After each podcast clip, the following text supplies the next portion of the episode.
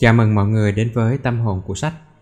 Ngày hôm nay, chúng tôi xin được phép giới thiệu tác phẩm Thắt nhân tâm, tác giả Hoàng Xuân Việt.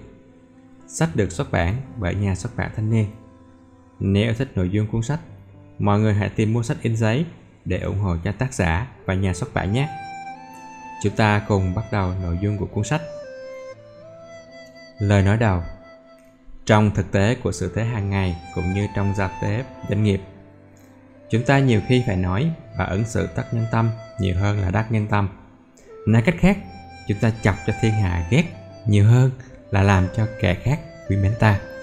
Vậy thì tại sao kẻ khác dễ ghét ta hơn là dễ thương ta? Lý do thứ nhất, thông thường thì sự xa lạ, sự quen thân ít, sự lãnh đạm tạo môi trường thuận tiện cho sự nghi ngờ, sự đề phòng và cũng dọn đường cho sự phủ nhận, sự tấn công trong đời sống xã hội, các sự kiện kể trên là tình trạng tâm lý xảy ra ở Đông Tây Kim Cổ. Người khác đối với ta như vậy, mà ta đối với người khác cũng như vậy. Tiếp xúc với một người lạ hay chỉ mới quen biết sơ sơ thôi, nếu họ ăn nói, cư xử lãnh đạm với ta, thì ta tiếp xúc với thế thủ, ta dè dặt về lời nói. Ta quyết định cẩn thận. Nếu họ có tướng diện xấu, ăn nói vụng về, ăn mặc chiếm nhã, xác đáng chủ quan, hồ đồ, có cái nhìn soi mói, thì ta khó mà thiện cảm được với họ, và rất có thể ta còn ghét họ nữa. Mà họ đã gây ác cảm với ta như vậy rồi, còn mong gì họ nói ta nghe, mong gì họ yêu cầu cái gì mà ta giúp đỡ. Rồi còn lâu mới làm ta giao du với họ hoặc hợp tác công việc với họ. Giữa ta với họ coi như là đất cầu rồi. Họ đối xử với ta như vậy thì ta ghét họ, hoặc ngược lại họ cũng ghét ta. Đó là tâm lý tự nhiên mà phần đông loài người đều gặp phải. Đây là vấn đề bẩm phú, trừ một số nhỏ có bẩm phú ngược lại. Lý do thứ hai, ta dễ thất nhân tâm, bởi vì ta tự nhiên có khuynh hướng bày tỏ con người của ta một cách chủ quan. Ta thích suy nghĩ và phán đoán như vậy. Ta thích phát biểu thế kia. Ta thích nhìn ngó ngang liên dọc ta thích cười giòn, cười như pháo nổ cười như một loài chim rừng gáy ta hay cười khú khú. Ta thích ăn. Ta thích, mà ta thích ngốn. Ta thích nhai đồ ăn, gây ồn ào. Ta thích húp canh, sao cho nó có âm thanh. Chính cái thích ấy của ta mà làm cho kẻ khác họ không thích ta. Mà như vậy là ta thất nhân tâm rồi đó. Lý do thứ ba, đó là chưa nói có vô số trường hợp mà nếu muốn đừng làm cho kẻ khác ghét ta đừng làm cho kẻ khác thù oán ta thì phải tự kiềm chế. Từ giới hạn dữ dội lắm, để ta đừng nói năng xúc phạm kẻ khác. Đừng cứ sự hồ đồ xuồng xạ. Đừng hỏi những câu tỏ ra tò mò đời tư của họ. Thông ờ, thông tin đầu này, đầu nọ, ghét họ. Biết bao trường hợp giao tiếp mà ta kém tế nhì kém kín đáo lỡ hớ một hai lời nói là ta bị kẻ khác ngừa vực hoặc là có ác cảm với ta ngay. Lý do thứ tư ai trong chúng ta cũng quen mang trong mình một ông thần. Chuyên môn chọc cho kẻ khác ghét ta cực độ. Ông thần ấy có tên là tự ái. Nơi bất cứ ai, nhất là nơi kẻ bình dân, ít học, kém luyện tâm trí, đặc biệt là nơi kẻ thuộc hạ của ta, ông thần tự ái là một cái gì đó đáng kinh khủng. Nghĩa là sao? Thưa, nghĩa là ai nói xúc phạm họ có cử chỉ gì va chạm với quyền lợi hay danh dự của họ thì mặt họ đỏ bừng lên như gấc, hoặc tái mét đi như chàm rộ. Rồi họ nhăn mặt nhíu mày cau có la hét chửi mắng trả đùa ông thần tự ái tạm thời biến họ thành một thứ điên trong cơn lôi đình. Ai khác hay ta nếu như nô lệ ông thần tự ái như vậy thì còn gì nữa mà không thất nhân tâm? Như đã nói ở trên chúng ta có khuynh hướng thất nhân tâm, mạnh hơn đắc nhân tâm. Lý do cơ bản là vì ta mang trong mình khuynh hướng ích kỷ, chủ quan tự ái, thích thích trấn áp toàn những thứ chống lại kẻ khác.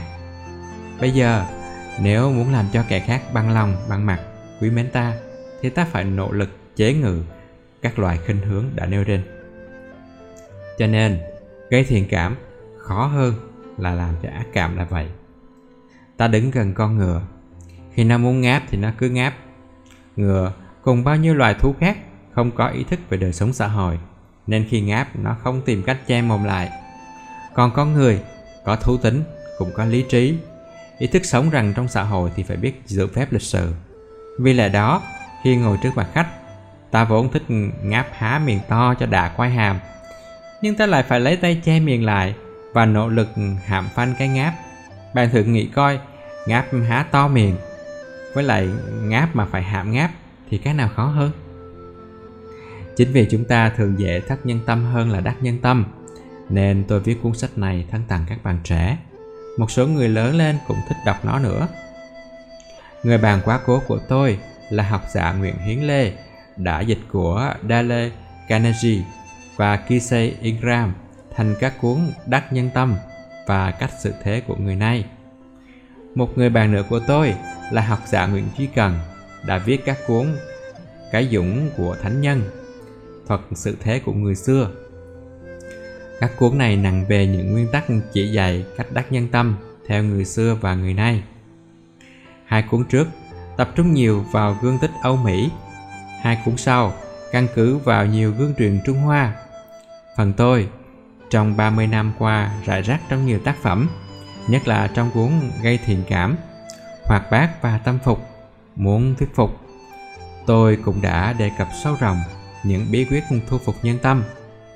Trong cuốn sách Rèn luyện nhân cách, tôi nhấn mạnh thu nhân tâm phải được thực hành như một nhân đức, nghĩa là phải xuất phát từ lòng bác ái và chân thành chứ không phải là những mánh lới ngon ngọt môi mép để lừa gạt người ta. Nay thì trong cuốn Thất Nhân Tâm này, tôi trình bày hành vi đắc nhân tâm theo cách phản biện. Ngụ ý là làm nổi bật bản tính, ý nghĩa và hậu quả tai hại của hành vi ấy khi người ta không thực hiện nó lúc giao tiếp. Lối thông đạt phản biện cũng có tác dụng sư phạm cao. Thí dụ, đối với một số tuổi trẻ hay đối với một số người lớn mà quá nặng về bằng cấp, về chức quyền mà khinh bỉ khoa học nhân tâm, coi rẻ những cung cách giao tiếp. Nếu bạn bảo họ khi tiếp khách là phải đắc nhân tâm trong lời nói, trong cách cười chẳng hạn. Nghe bạn bảo như vậy, họ không có ý thức mãnh liệt bằng việc bạn bảo họ khi tiếp xúc với khách thì cứ ăn nói sổ sàng, cứ cười như pháo nổ. Nếu họ làm như vậy, họ sẽ bị các hành vi ấy trả đũa một cách đáng sợ. Đó là họ bị người khách đánh giá theo tư cách của họ từ chỗ đánh giá ấy người khách nghĩ ngợi về tâm tính của mình và người ăn nói sổ sàng. Của người không tự kiềm chế được tâm tính. Tâm tính ấy có tế nhị không? Cách cười ấy có nói lên một tâm hồn văn minh sâu sắc hay là ngược lại? Trong cuốn sách này, bạn đọc thấy một điều khác biệt với các sách kể trên về đắc nhân tâm. Các sách trên có nhiều ví dụ về Âu Mỹ và Trung Hoa. Còn sách này chứa đựng dày đặc những nguyên tắc được mổ xẻ. Các khía cạnh tâm lý sự thế đa dạng, đa diện, không phải theo lối bài học hay thi cử ở trường học về à, sách về giáo tế sách vở. Một cách khô cứng mà theo tâm lý sự thế hiện thực xảy ra hàng ngày giữa người với người với muôn mặt trong đời sống của chúng ta. Đọc qua sách này, bạn đọc có thể tìm hiểu thêm về vấn đề qua các mô hình thất nhân tâm. Có loại thất nhân tâm ở dạng người thất học từ bé đến lớn hoặc ở thành thị giữa giới lưu manh côn đồ. Cả hai giới có mẫu số chung là chẳng những không từng được học phép lịch sử tối thiểu mà còn có những tập quán ăn nói, cư xử gần như cố ý xúc phạm người khác hoặc là xúc phạm tự nhiên nhưng không thấy hối hận để xin lỗi ví dụ khi nói chuyện người ta nói móc máy nói xiên xỏ nói đánh đầu nói dòng kể cả có người quen nói tục một cách tỉnh bơ.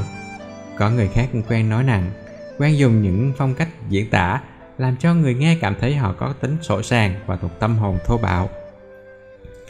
Một số người bình dân hoặc trí thức lấy làm hạ dạ khi nói xong, điều gì làm cho đối phương mất lòng, bực tức? Trong đạo sự thế của người văn minh, khi lỡ lời nào hay lỡ có cử chỉ gì, làm kẻ khác chạnh lòng và tỏ ra mình thất lễ thì người ta ái náy, hối hận, xin lỗi đi, xin lỗi lại bao nhiêu lần mà vẫn còn lo sợ mình làm cho kẻ khác buồn. Có dàn thất nhân tâm của một số trí thức, ranh rẽ phép lịch sử quan niệm riêng, họ có lối sống riêng. Ví dụ, họ là một ông có khoa bảng cao, có chức vị quan trọng trong xã hội. Ai mà nghĩ rằng họ không rành phép xã giao? Thế nhưng khi ngồi, họ rất khoái trá trong việc rung đùi họ nhai kẹo cao su liên tục. Một số người có hơi thở dễ gây khó chịu cho kẻ ngồi bên mà họ không hề hay biết. Nhiều trí thức cao niên trong câu chuyện có lẽ quen méo mó sư phạm hay chỉnh kẻ nói chuyện với mình, nhưng khi nói sai một danh từ ngoại ngữ, tiếng mẹ hoặc là một địa danh nhân danh, đức tế nhị khuyên ta trong mấy trường hợp ấy là hãy cho qua là thường sách. Nói chuyện ở nơi đông người chứ có phải ở trong phòng nghiên cứu hay lớp học đâu mà từng chấm từng phết quá như vậy. Bạn có lần nào là nạn nhân của thứ thất nhân tâm trong một số trí thức mà bụng dạ mang trá không? Đây là thứ thất nhân tâm đáng sợ và nguy hiểm. Đương sự có thể là một người có học vị cao của cây thang bằng cấp. Dĩ nhiên là họ nghĩ rằng họ quán thông mọi phép lịch sử họ có thể viết cho bạn một cuốn sách vài trăm trang về lịch sử phép lịch sử quốc tế. Mà thường thì họ khinh bỉ loại sách đào luyện con người, bởi vì họ cho rằng loại sách ấy là ba cái thứ đạo đức không có tính nghiên cứu văn hóa, văn học hay là tính gì gì đó, không có đại học, không có trí thức. Trang bị bằng quan điểm trí thức luận như vậy, bạn biết họ có thất nhân tâm bằng cách nào không? Họ thất nhân tâm bằng cách thuẫn tài liệu và chôn sách quý của bạn. Họ thuẫn với nghệ thuật đạo tặc tinh vi. Họ mượn người bạn tin cậy, hoặc họ trực tiếp ngon ngọt, mượn tài liệu chưa hề công bố của bạn, rồi họ túm về nhà cho phóng ra hết. Có mạng tài liệu, họ dùng biên soạn hay giới thiệu phỏng tay trên của bạn mà không cần ghi tên xuất xứ tài liệu, bất cần nói do bạn mừng hay gì cả. Có mạng tài liệu, họ đem trao đổi với người khác để họ có thêm nhiều tư liệu hy hữu khác nữa. Có trường hợp họ thuận tài liệu của bạn, rồi đem cho nhà trí thức nghiên cứu khác. Ra mặt công bố phát hiện này mà không cần nói thêm một lời cảm ơn đối với bạn. Tôi có biết ừ, có một cuộc thuận tư liệu nọ về sách quốc ngữ và nôm cổ do hai nhà trí thức này nọ. Rồi họ mang đến một trường đại học nọ gọi là hợp tác, mượn danh nghĩa trường đại học ấy để công bố, buôn bán tùm lum mà bất cần ghi xuất xứ các tài liệu ấy. Và tức cười là bởi vì họ thuẫn hay nói đúng hơn là phản trắc chữ tín của bạn bè tin cậy cho mình mượn. Cho nên khi họ lén phổ biến, họ tung ra tư liệu thiếu đầu thiếu đuôi. Lý do kỹ thuật là do khi họ mượn, chủ cũng ngờ bùng già trí thức quen thói làm vậy của họ, nên không dám cho mượn đủ đầu đủ đuôi. Đó là câu chuyện thuẫn còn chuyện chôn sách là là chơi nhà bạn. Biết bạn có cuốn sách nào vừa ý, gặp cơ hội là họ đánh cắp của bạn. Đấy họ thất nhân tâm một cách rất là kinh khủng như vậy. Có loại thất nhân tâm này mà tôi không thể không chỉ ra cho bạn. Đó là một số người có quyền ở ngoài đời hoặc là trong đạo này đạo nọ. Họ ý mình có quyền cao, tước cả, rồi nghĩ rằng kẻ bề dưới miễn cho họ việc ăn nói, đối xử để khỏi dự phép lịch sự. Ví dụ khi tiếp chuyện với cấp thuộc hạ, họ cho phép họ được cướp lời lý luận độc đoán. Họ cho phép mình nạt nổ cấp dưới trước mặt thiên hạ, thậm chí vạch lội, nói xấu những người ấy một cách công khai. Đây là thứ thất nhân tâm, tạo mầm phản trắc. Ngọn lửa, ngọn lưỡi của họ giống như mũi tên tẩm nọc độc, mà mỗi lần bắn sang cấp dưới là mỗi lần phóng ngược trở lại họ. Qua mấy phân tích ở trên, bạn thấy tác dụng của hành vi đắc nhân tâm ít sâu rộng, nơi tâm khảm của người khác hơn là thành phi thắt nhân tâm. Ví dụ, gặp một giáo sư, bạn khen ổng giảng bài thật là hấp dẫn. Nếu giáo sư ấy không cảm thấy thích, thì bạn ít ra lời khen của bạn cũng không xúc phạm gì đến họ. Còn nếu bạn nói bài giảng của ổng ru ngủ, thì thật là nguy hiểm. Ông ấy bị bạn gạch tận tâm tận can một vết thương lòng. Ông ấy buồn và có thể ông ấy ghét bạn trên đời, ta tránh được tối đa những lời nói, cử chỉ, hành vi thất nhân tâm là ta đã đắc nhân tâm khá lắm rồi, phải không bạn? Viết về công tác làm hài lòng kẻ khác là nỗ lực làm cho câu vi nhân nan của khổng tử bớt nhức nhối phần nào. Chỉ một phần nào nhỏ bé thôi. Bởi vì lòng con người điều khiển hành vi của người mà lòng con người thì khôn lường khôn tả, không thước nào có thể đo được. Do đó làm sao mà biết hết được mọi cách không làm mất lòng hoặc là làm vui lòng người cho được? Mọi bàn luận trong sách chỉ là gợi ý để độc giả cùng tham khảo cách cá nhân của mình mà tùy nghi ứng xử sao cho người khác tương đối, bằng lập bằng mặt, bằng lòng với mình. Dĩ nhiên ở đây là phải biết phân tích tác dụng của đắc nhân tâm và thất nhân tâm trong từng trường hợp. Ví dụ, gặp trường hợp một tên côn đồ cò quẹt xe của bạn mà còn nhào tới sừng sọ muốn đánh bạn, thì làm sao mà đắc nhân tâm bây hay bây giờ? Cũng như bạn xử lý cách nào một tên cướp đang đe dọa bạn bằng súng để đồng bọn của hắn gom vét tài sản của bạn? Bạn đắc nhân tâm cách nào cho một người đang ngoan cố, nói xấu bạn, vu khống và cáo gian phỉ bán bạn? Những bậc siêu quần bạc chúng của nhân loại như thích ca, khổng tử giêsu đâu có tìm cách đắc nhân tâm đối với những kẻ đang kịch liệt thù nghịch các vị. Điều đó cho ta biết rằng, việc chinh phục lòng người rất giới hạn, chứ không phải ai cũng đều đắc nhân tâm được đâu. Trong các trường hợp gặp bọn côn đồ hung ác kể trên, thì biện pháp xử lý bằng sự mềm mỏng, khôn khéo, lanh trí, chuyện bại thành thắng thì tất nhiên là có tác dụng hơn. Ví dụ như gặp đứa thất phu vô cớ, nhào đánh đánh ta, mà ta cứ thách thức hắn, khiêu khích hắn, thì hắn hành hung ta ngay trong trường hợp này, dĩ nhiên là thái độ đắc nhân tâm. Đỡ nguy hiểm hơn là thái độ thất nhân tâm. Phần 1 những câu chuyện thất nhân tâm. Những cách nào làm cho người dễ ghét? Phần 1 là mã, những cách dễ gây thù chuốc oán. Phần thứ nhất, ham cãi lộn và cãi cho thắng bất cần phải trái ông constant viết về đời tư của napoleon nói, lần nào chơi bida với hoàng hậu josephine thì ông napoleon cũng nhường cho hoàng hậu thắng. Ta rút ra từ đó bài học quý báu này là trong những việc nhỏ nhặt, nhiều khi muốn cho cuộc sống chung êm dịu, ta phải nhìn thua. Năm xưa, tôi có hai người bạn cãi nhau thiếu điều muốn đánh lộn về số đo của độ cao đỉnh núi everest. Trong vô số cuộc hội thảo, từ những phiên họp thông thường đến những hội nghị quan trọng. Bạn biết thiếu gì, người ta không lo tìm chân lý, mà thi đua bắt bạn, những lời ăn tiếng nói, biến thành cãi lộn như hàng tôm hàng cá. Người ham cãi lộn và ngụy biện chẳng những không thuyết phục được ai hết, mà còn tiêu hoang dụng khí tư cách của mình.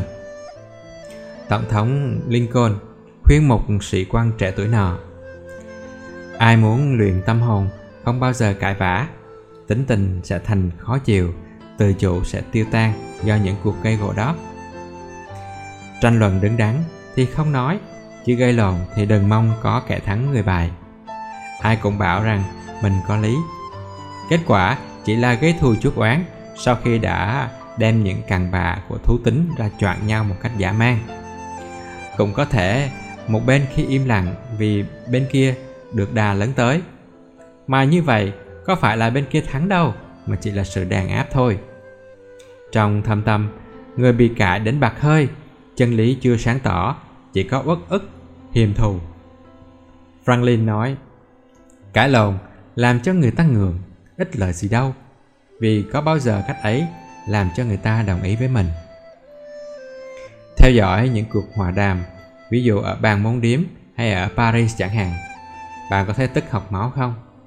Mà ai dám bảo là hai bên là có phải là những bậc thiếu trí thức đâu? Trí thức nói chuyện với nhau mà còn như vậy, huống hồ cãi vã với người thiếu hiểu biết. Ông mark atu không vô lý khi nói rằng, lý luận không bao giờ thắng một người ngu. Đó là chưa nói trong trường hợp tự ái nổ điên lên, thì học hết mấy bằng đại học cũng có thể phát khùng và tranh biện trở thành cãi lộn hay gì gì đó các hồi nào không hay thường sách là bạn hãy tránh các cuộc cãi vã. Và nếu cần tranh biện thì bình tĩnh, bắt tình cảm quy phục lý trí. Thứ hai, mắng như nước, như mắng như tạt nước lành vào mặt rằng người ta lầm. Thì người ta lầm thật đấy. Tôi và bạn cũng có thể lầm như họ.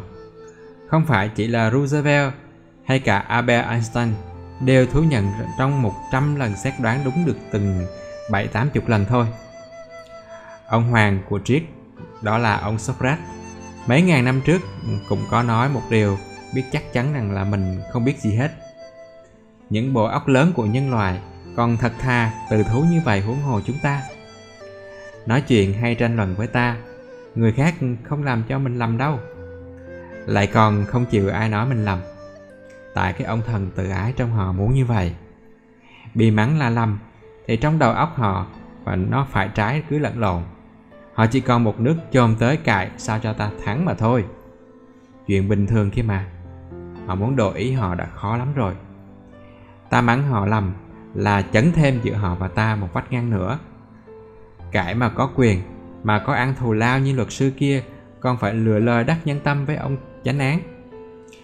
Bạn có thấy luật sư nào mà muốn hốt bạc của thân chủ mình bằng cách sửa lưng hay mắng cái ông chánh án là lầm, là ngốc không? Còn ta muốn kẻ khác vừa theo ý, vừa mến ta, tại sao ta lại làm cho họ mất mặt? Họ có danh dự của họ. Nếu ta lầm, ta thành thật nhận mình lầm. Nhớ nhận thành thật. Không thành thật, lời thú nhận đã thành nói móc như vậy thì còn khai pháo với nhau hơn nữa. Bây giờ thì chỉ có thù án chặt chồng thôi. Biểu hiện thứ ba là lên mặt cả khôn vặt là trổ tài sái mùa. Năm xưa, trường nhân nói với tôn thúc ngao rằng, có ba điều gây thù chuốc oán, đó là tước cao, quyền lớn, lộc nhiều. Bây giờ thì bạn có thể thêm, đó là tài mà không biết yểm tài. Nếu không biết thì bày thì cũng sự nghiệp tan tành. Đọc tam quốc, bạn sao quên được dương tu trộ tài lạc vặt, làm mất mặt tào tháo và bị tướng này trảm đau. Trong sự ký, tư mã thiên chép, miền lão tử khuyên khổng tử, người quân tử, nhiều đức phải sống như đứa ngu, bỏ đi kiêu khí và đa dục thì mới yên. Lo bới móc, biếm nhã chuyện thiên hà thì vong màng. Vị nhân như khổng tử mà còn cần nghe những lời như vậy, huống hồ như bọn phàm phu chúng ta đúng không bạn quả thật như nguyễn du đã nói có tài mà cày chi tài, chữ tài liền với chữ tai một phần. Người dù có tâm luyện đến đâu cũng không thoát khỏi bệnh thường tình của con người đó là bệnh tự ái. Trong thời nam bắc chiến tranh ở mỹ, chính sách của lincoln có nhiều điểm sai lầm. Và khi đó Horace Greeley mỉa mai, chỉ trích kịch liệt. Lincoln, mụ ni che tai có thèm sửa đâu. Cũng may cho Greeley vì ở Mỹ có dân chủ kha khá, chứ đâu phải xứ lạc hào nào thì chắc cũng có người ngồi tù rồi. Vì biết lòng người nham hiểm, tài dùng bày chúng ghét, nên lưu huyền đức giả ngu, giả dài, lúc lọt vào tay của tào tháo. Ngày ngày, huyền đức làm cỏ, trồng rau. Nghe tào tháo nói trong thiên hà anh hùng chỉ có tào tháo và mình, thì huyền đức giả bộ hoảng hồn, đũa đang cầm trong tay, bỗng rơi xuống đất viên lý là nghe sấm nổ ngoài trời mà thất kinh. Nhờ vậy mà huyền đức thoát khỏi nanh vuốt của tào tháo. Trong cuốn chàm trán với đời tôi nói với bạn nhiều khi không làm ác với ai hết. Nội có một việc ta sống thiện à, ta có tài hơn người cũng có thể khiến cho ta bị hại. Bóng tối lúc nào cũng chỉ chực chờ bộ vây ánh sáng. Có cái hơn người không? Mà thủ chi ngu lại đem cái khoa trương sai trước, đó chính là rước hòa. Điểm thứ tư, lầm lỗi mà ai chỉ cho thì cứ ngoan cố phản đối, dành phần phải cho mình. Nhờ khéo mềm lưng hay sao đó mà tôi làm lớn, bữa nọ đầu xe chỗ cấm, bị cảnh sát phạt. Tôi sừng sồ mắng lại, tại sao tôi làm lớn mà lại bị cảnh sát phạt? Viên cảnh sát không ngán, ông ấy cứ phạt bạn đi cùng xe máy với tôi, thấy tôi vừa bị phạt, vừa rằng co lôi thôi, trễ công việc. Bước xuống xe nói phải trái vài lời với viên cảnh sát. Ông này đội dòng phân trần. Nào tôi có định làm khó dễ gì quý ông đâu. Biết quý ông có phần sợ. Tôi chỉ nhắc rằng, ở đây không được đậu xe, quý ông nên xích lại đằng kia, thế thôi mà. Tôi giận. Là tại ông ấy mắng tôi. Thôi được rồi, quý ông đi đi. Đấy, bạn thấy không? Kết quả do tôi ngoan cố, hách dịch và do bạn nhận lỗi mềm mỏng. Bài học lúc còn thơ trong câu ngàn ngữ pháp. Lỗi từ thú đã được tha phân nửa. Bài học ấy ai mà không biết. Song không phải ai cũng thực hành. Thì cũng tại tự ái mà người ta thấy ngại ngùng khó chịu khi nhận lỗi. Ai biết thắng được khó khăn ấy chiếm được lòng khoan dung dễ dàng. Albert Hubbard tác giả bức thông điệp gửi cho Garcia là một danh sĩ lỗi lạc có lần bị một độc giả viết thư chỉ trích bằng những lời à, ít êm đẹp bạn biết ông ta phản ứng ra sao không viết thư nhận lỗi và mời độc giả lúc rảnh đến nhà ông ta chơi để thảo luận thêm. Đọc thư của ông, độc giả ấy còn giận ông không nổi không bạn? Ở nước ta mấy chục năm trước, Phan Văn Hồng có một cử chỉ đẹp, bị chỉ trích về một bài báo. Ông làm mấy vần thơ, trong đó ông thú nhận vốn hán văn của ông là vốn tự học nên bị lỗi lầm. Và lời xin lỗi của ông làm cho kẻ chỉ trích của ông à, trở thành bạn của sau đó không phải chỉ loài người mềm lòng khi được xin lỗi đâu bạn từ bậc thiên liêng đến phàm nhân đều đầu hàng trước ma lực của sự thú lỗi chân thành muốn nắm nhân tâm. Tại sao bạn không dùng mật pháp đó? Thứ năm nói như búa bộ vào mặt người ta. Bạn đọc dùm tôi ba lần câu này của wilson. Nếu bạn vung tay lên nói chuyện với tôi, thì bạn yên trí rằng tôi cũng sẽ gửi lời bạn bằng quả hai cả quả đấm. Bạn có thấy một chất triết lý thâm trầm về sự thế thẩm lan dần trong tâm hồn bạn không? Thì vậy đó, mũi tên bắn vào tự ái thường dồn ngược lại người bắn. Lửa đang cháy, phải xịt nước chứ đừng có chế thêm xăng. Mấy ngàn năm trước lão tự nói, thiên hà nhu nhược ư thủy, Nhi công kiên cường giả mạc chi năng thắng Tức là trong đời thì không có gì mềm hơn nước Mà thắng cứng thì không gì là hơn nước được Đức Giêsu thể hiện triết lý đó bằng hành động cao cả Lúc bị quân thù bắt đánh Khát nhổ vào mặt, Ngài làm thinh, Áp dụng nhu thuyết vào chính trị. Còn Gandhi thì đề cao bất bạo động để trừ bạo động. Ai cũng dễ nổi sóng. Nghe ai chọc tức, phật cũng khó ngồi yên. Điều đó đúng cho bọn côn đồ và cũng đúng cho người trí thức. Chỉ có học vấn mà thiếu tâm luyện phải từ chỗ lắm thì người ta mới biết dùng nhu trị cương. Người trí cực điềm đạm mới đủ can đảm mềm mỏng khi bị kẻ khác nói nặng. Họ biết rằng ăn miếng trả miếng thì không có lợi gì cả. Vẫn biết có thứ dần thánh. Isra Kanta như trong trường hợp của Đức Giêsu dùng roi đánh bọn con buôn không tôn kính đền thờ Jerusalem. Vẫn biết như vậy, song trong giao tế hàng ngày, ai không mềm mỏng, trăm việc bất thành đến gần trăm. Ai không có kinh nghiệm rằng trong thời qua, thiếu việc gì tại mình nóng bày một chút mà lại hỏng đi.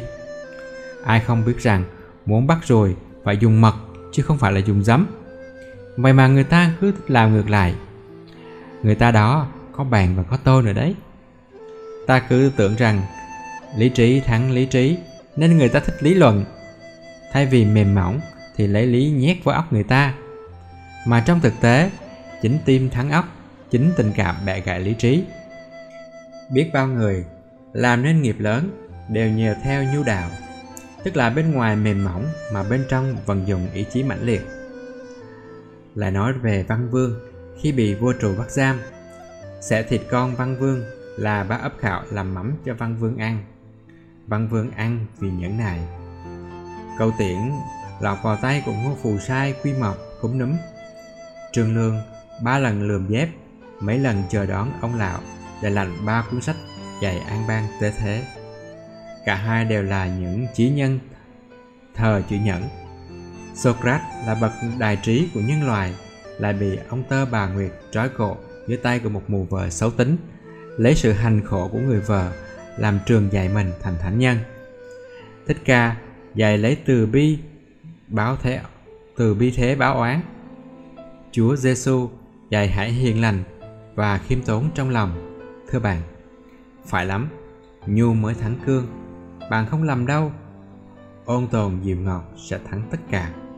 Xin bạn thuộc lòng dùm tôi câu này của Napoleon. Chỉ có hai thế lực trên đời, đó là thanh gươm và tinh thần.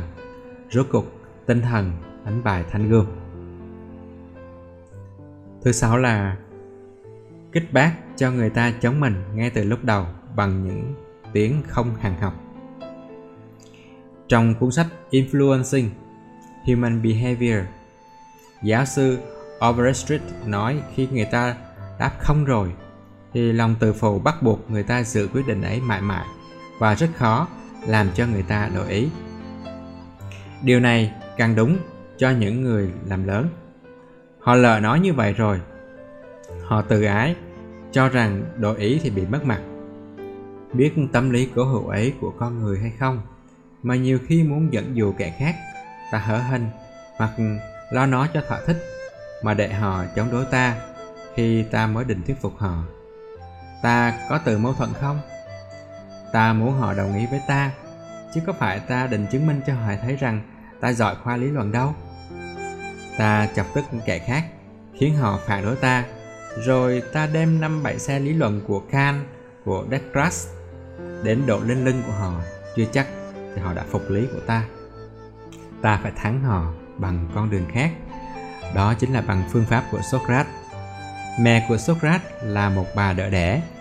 Trong tư tưởng của Socrates bắt chước của mẹ ở chỗ là không đẻ ngay à, sáng kiến của mình mà giúp kẻ khác đẻ.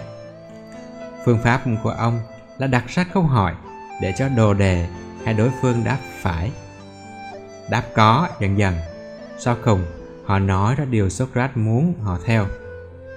Ngàn ngữ của Trung Hoa nói Dục hành viễn, tất tự nhi Nghĩa là đi xa thì phải đi từ nơi gần Ta đừng muốn kẻ khác đồng ý tròn vẹn với ta liền Mới quá họ nghi ngờ đấy vả lại bùng tự ái thì cũng cản họ làm như vậy mà. Bảo họ nghe mình thế này thế nào là tỏ ra thầy của họ rồi. Mà có ai thích lên mặt thầy của mình bao giờ đâu? Chỉ có cách duy nhất để kẻ khác làm theo ý mình, đó là mớm ý cho họ, giúp họ cưu mang sáng kiến, tự đề ra sáng kiến và thực hiện nó. Ở điểm thứ bảy, chàng hồng không cho người ta nói bạn muốn dẫn dụ một người khác đang tức giận bạn, phải không? Bạn làm cách nào? Thế thường là chúng ta hành động như sau. Ta lo phân bua, lý luận dành phần phải về mình. Họ mới nói có vài câu thì ta cướp lời họ kệ lệ tiếp, đem đủ thứ bằng chứng đổ lên đầu của họ và cho thấy rằng họ quấy rầy mình. Trong cơm, trong cơn tam bành ở cái thể ăn thua đủ với ta, họ có thèm nghe ta nói phải quấy gì đâu bồng già họ đang như một nồi nước sôi, đang cần xả hơi kia mà. Họ có lý của họ. Họ thèm bộc bạch và tâm sự. Bạn lại nhớ chứ? Đại gian, đại ác như tào tháo, mà cứ bảo mình làm nhân làm nghĩa. Học hành cao đến đâu là một chuyện, mà nô lệ tự ái của mình là chuyện khác. Ta hãy ý thức điều đó để cho đối phương bày tỏ tâm can của mình. Có thể lầm lắm, mà tại sao đối phương không thể có lý? Tìm chân lý, có phải thái độ chân thành khiêm tốn đâu để đối phương nói, chẳng những ta quý trọng quyền phát biểu cảm tưởng của họ, mà còn học được ở nơi họ những điều hay. Muốn nói một mình, thì mình nói với mình, chứ ai mà cảm phục mình khi họ tức như sắp, nước sắp vỡ bờ kia. Ta tự phụ hơn là, hay là ta khôn hơn người?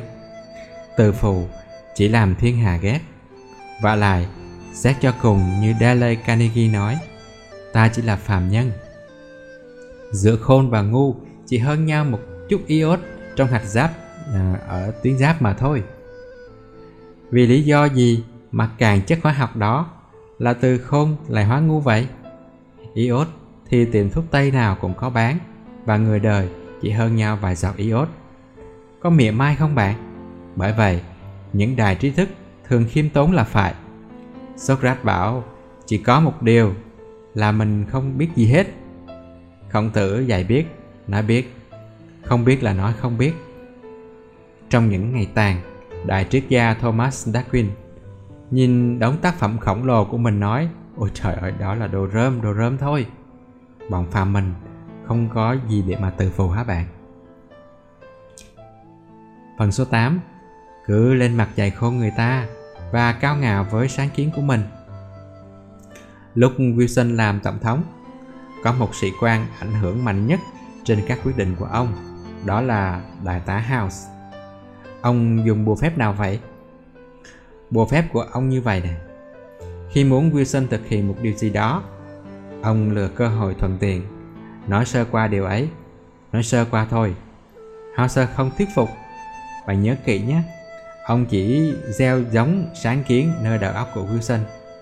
Khi Wilson đem sáng kiến bàn với ông, cho ai khác, thì chắc vỗ tay reo là mình đã đề nghị như vậy. House không ngấp thế ấy, ông phớt tỉnh, chú ý nghe Wilson nói và góp thêm ý kiến để biến sáng kiến đó thành kế hoạch. Đó chính là bùa phép của House. Biết bao nhiêu người nằm trong cơ quan đầu não bao vây thủ lĩnh mà không ảnh hưởng được thường cấp chỉ tại vì họ không có hành động được như House. Không phải vì họ kém mưu kế mà tại họ trình bày mưu kế như nhét túi khôn vào óc thượng cấp vậy. Họ quên rằng càng làm lớn thì càng dễ từ cao từ đại. Không phải hệ làm lớn rồi thì ai cũng có thể là một lưu bì thích có một khổng minh, một lưu bang thích có một tự phong, một lê lời thích có một nguyện trại hay một nguyện huệ thích có một la sơn phu tự mà chắc các quân sư này cũng không theo con đường nào khác hơn là con đường mà House đối với Gilson đâu. Tâm lý con người là tâm lý muôn thuở. Cái gì người ta thấy của mình thì người ta quý trọng hơn. Bạn đừng định đổi quy luật ấy của con người. Muốn ảnh hưởng đến người người nào thì đừng đốt cái đèn tài sáng quắc làm cho họ chói mắt. Lại càng không nên coi họ như học trò mà phải gieo giống, sáng kiến cho nó trổ hoa kết trái trong lòng của họ. bà nhớ gieo giống, chứ không phải là nghịch lại nhé. Phần số 9 Thi ân, rồi kệ công để ân biến thành oán. Ân mà ban với lòng tốt kia còn có thể sinh thù oán. Huống hồ chi là kệ công để ân thành oán. Bạn ngạc nhiên ư? Bề trái của ân chua chát lắm vậy mà còn từ chục cổ chí kim. Bà phiếu mẫu thấy hàng tín đói cho ăn cơm. Hàng tín nói, sau này có lúc tôi sẽ đền ơn bà. Nói như vậy, hàng tín tự nghĩ phàm là đại trường phu mà ăn xin bát cơm thế này chỉ là một việc qua đường. Việc của đại trường phu là việc lớn. Nên nghiệp lớn rồi sẽ thanh toán ân chứ không chịu mắng ơn mãi. Bà phiếu mẫu biết tâm lý mắng lại, rằng ta thấy đói mà cứu khổ chưa có được thèm được trả ơn đâu. Lúc huệ tử làm tước, làm tướng ở nước lương, trang tử định đến ghé thăm. Huệ tử nghe ai sàm tấu mà nói, trang tử đến để danh chức quốc tướng với ông. Bạn thấy nghẹn ngào vì chua xót không? Bạn chắc còn nhớ hai kịch chuyến du lịch của Petron của Illusion Labit chứ? Petron có một đứa con gái đẹp đó là Akman và Daniel gắm ghé bóng hồng ấy. Akman ba lần làm ơn cho Petron. Daniel thì được Petron thi ân. Thế mà oái oăm thay, Petron không gả con gái cho Akman ân nhân của mình mà lại gả cho Daniel thù ân mình. Não nề không bạn? Armanthian thi mà vô tình làm cho Petrian tự ái. Còn Petrian cưỡi ngựa té. Arman cứu là làm cho ông thấy rằng ông cưỡi người dở. Ông bị kiền. Arman cứu là làm cho ông thấy ông sai lầm. Ông bị thách đánh gươm. Arman cứu là làm cho ông ấy thấy rằng ông ấy hèn.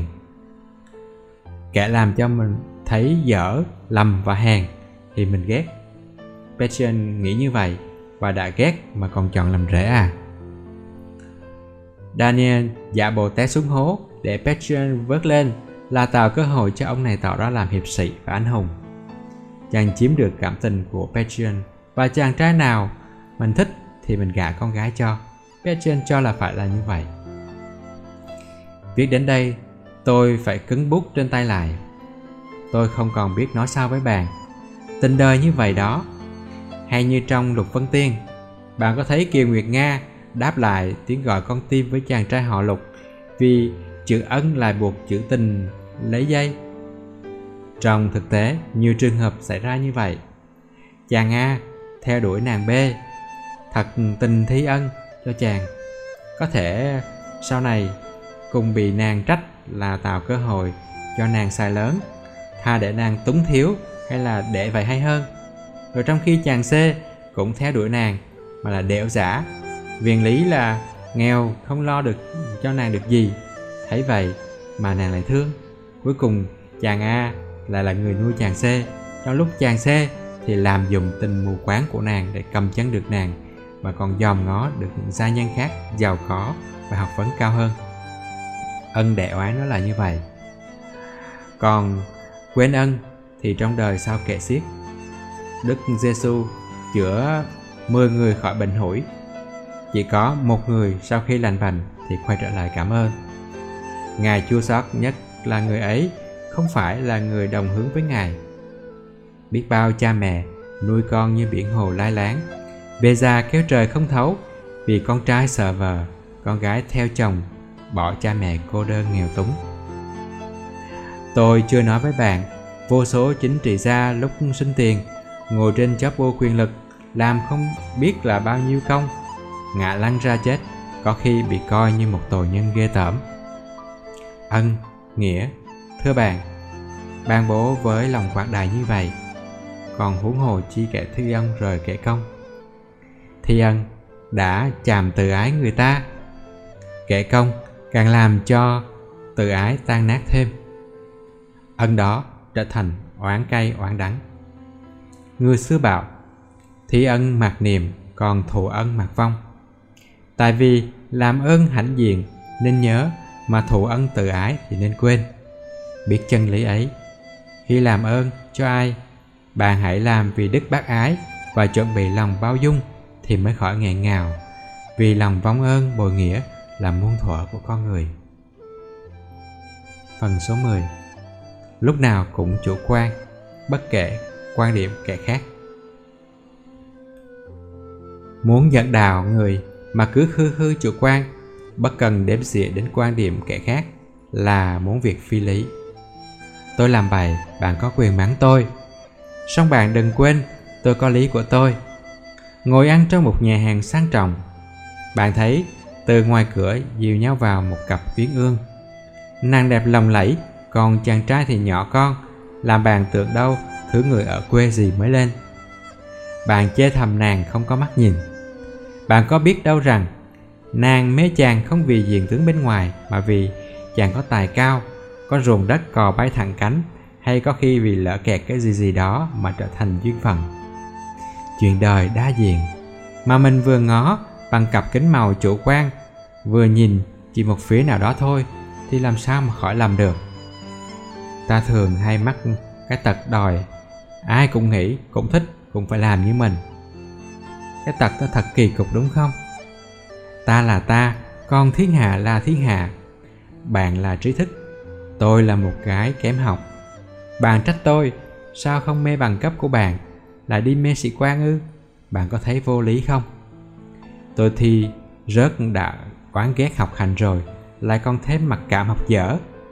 Tôi thấy giữa bạn và tôi chênh lệch với nhau về tinh thần tôi không thích vả lại tính tôi ưa bay bướm vui chơi. Đều làm cho tôi thất học đấy, nên tôi thường thích làm vợ ai. Tôi chở trên xe jeep trong chơi để chiều chuộng khi đi ăn, đi nhảy.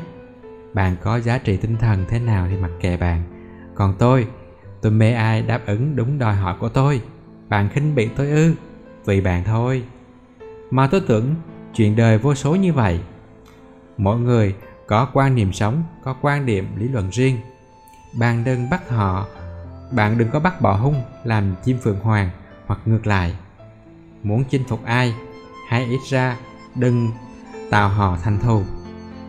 Bạn hãy dẹp cái cặp kính màu chủ quan đi và tập đặt mình vào địa vị của kẻ khác. Sự thế như vậy, bạn sẽ bớt bực tức, thấy đời đẹp hơn và có thể đắc nhân tâm hơn. Phần 11 ai cũng thèm được thương hại và thèm thiện cảm.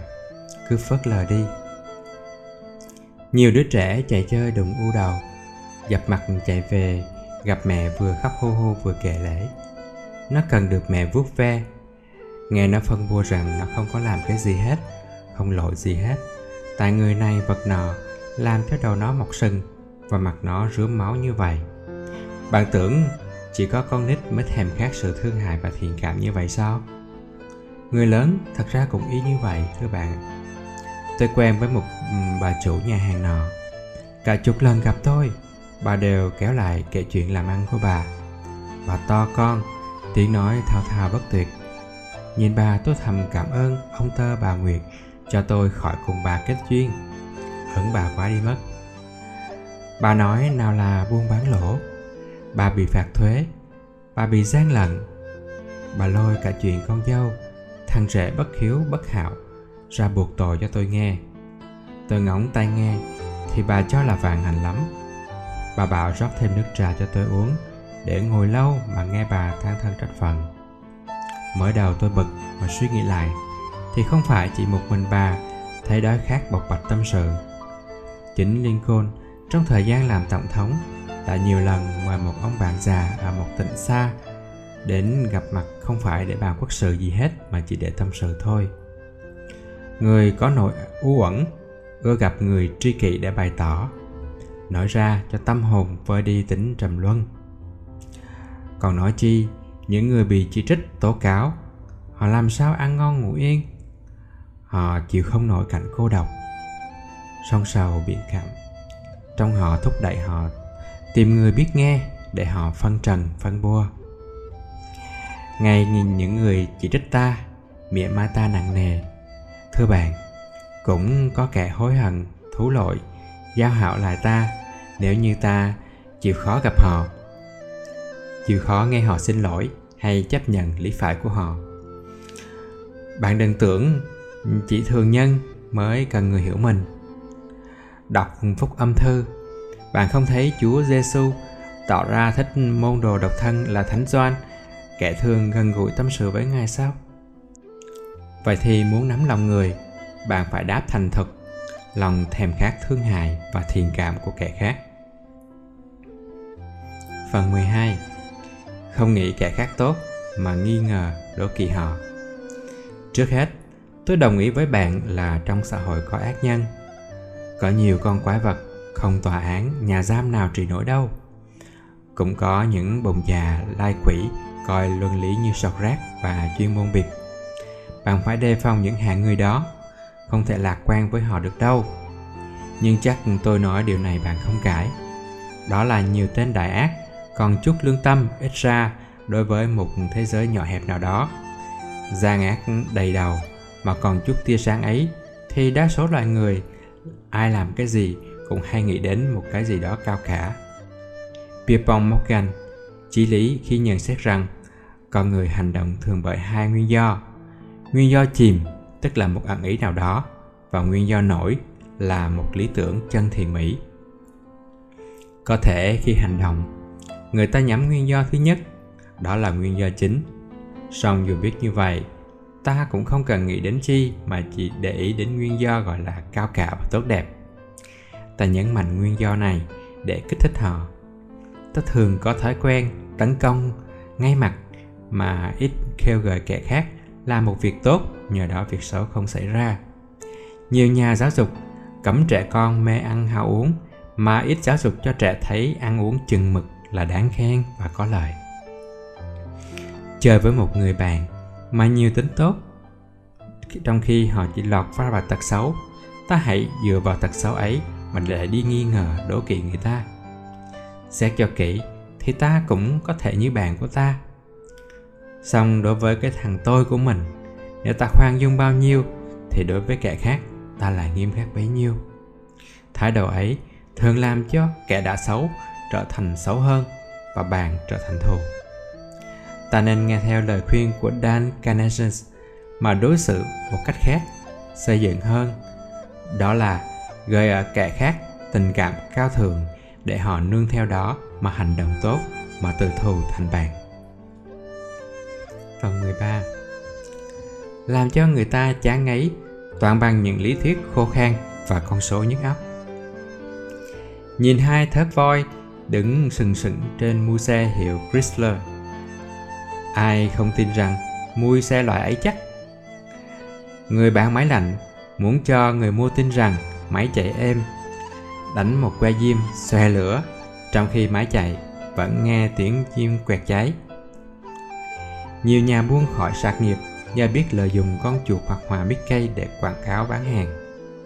Các phương pháp trên chính là truyền thanh, truyền hình đã làm, tức là đập vào thính giác, thị giác cùng óc tưởng tượng của con người. Trong nhiều trường hợp muốn dẫn dụ ai, người ta dùng toàn lý thuyết và con số sẽ khó thành công bằng cách vận dụng âm thanh và hình ảnh. Ngay những người rất quen về đời sống tinh thần cũng lười suy nghĩ, nhất là ở thời đại có đủ thứ chuyện làm cho người ta mệt óc như ở thời đại của chúng ta. Nếu không nghe radio mà bắt bạn mỗi ngày đọc một số tin tức thì tôi không tin bạn ngày nào cũng đọc siêng năng. Nếu không xem truyền hình mà bắt bạn nghe thuật lại phim viễn du thì chắc là bạn ngáp dài. Vậy thì trong thuật dẫn đạo, bằng tác động lên trí hiểu kẻ khác mà đừng quên kích thích óc tưởng tượng của họ nữa. Phần 14 Ý tiền bạc, quyền thế mà bất cứ chí tiến thủ của kẻ khác. Trong việc điều khiển người, bạn biết tiền và quyền là hai yếu tố huyết mạch. Song trong nhiều trường hợp, ngoài hai yếu tố ấy còn có một động lực khác, đó chính là chí tiến thủ. Lãnh đạo mà biết chọc cho khi ấy tức lên thì sẽ được nhiều hiệu năng ngoài sức tưởng tượng. Roosevelt vừa thắng quân Tây Ban Nha ở Cuba về, được bầu làm thống đốc. Có kẻ nhao nhao lên phản đối, bảo rằng ông là kẻ ngụ cư, chỉ là tay võ biền không xứng đáng làm thống đốc. Ông nghe vậy thối chí định rút lui. Black nổi giận, thách ông một câu. Anh hùng núi Samson mà nhát như thỏ vậy à? Thế là Roosevelt bị chọc tức, cương quyết tranh đấu và từ cái đà đó ông tiến thẳng vô Nhà Trắng. Tên ông ngày nay còn là tấm bia trong bao nhiêu triệu người dân Mỹ. Ai trong mình cũng có một động lực ẩn tàng núp dưới hình thức danh dự hay hệ thống. Chọc ngay động lực thì người hùng của họ xuất hiện. Harvey Firestone nói rằng tiền bạc không đủ để nắm người tâm huyết mà phải tạo cơ hội để họ chứng minh được giá trị của mình. Nhờ bí quyết này mà hồi làm thống đốc bang New York, Al Smith thúc đẩy được Lawes làm giám đốc nhà tù Sing Sing. Lawes biết không ai ngồi cái ghế giám đốc đó mà thọ hết cho nên đã từ chối. Al Smith không năn nỉ, không mua chuộc, không gây áp lực. Một người như ông hành động khác. Ông nói nghiêm trang với Lois rằng Tại vì ghế đó trông gai nên tôi mới cần một người như ông. Lois thấy mình hăng lên, muốn thí nghiệm khả năng. Kết quả là Lois làm giám đốc nhà tù sinh sinh lâu nhất và nổi danh về các phương pháp cải huấn tù nhân. Bạn thấy không? Hiệu quả của lá bùa bức khí. Phần 15 Trắng nói đen, đen nói trắng làm chính người thân yêu nhất cũng điên đầu Nếu bạn muốn ai cũng phản đối mình, Thì đây là cách chót. Rất thần hiệu, chính là lường gạt. Ngày xưa, voltaire bảo cứ nói dốc nói dốc mãi, sau cùng còn lại một cái gì? Tôi không biết cái gì của ông già voltaire là cái gì nữa. Song tôi biết cái gì đó là người nói dối, không còn ai tín nhiệm nữa nhìn người nói dối bạn còn bạn không còn biết dựa vào đâu để nói chuyện Họ có một cuốn từ điển riêng, trong đó ngôn ngữ không theo nghĩa điện chế thông thường. Họ vận dụng đủ thứ mánh khóe để ngụy trang sự thật.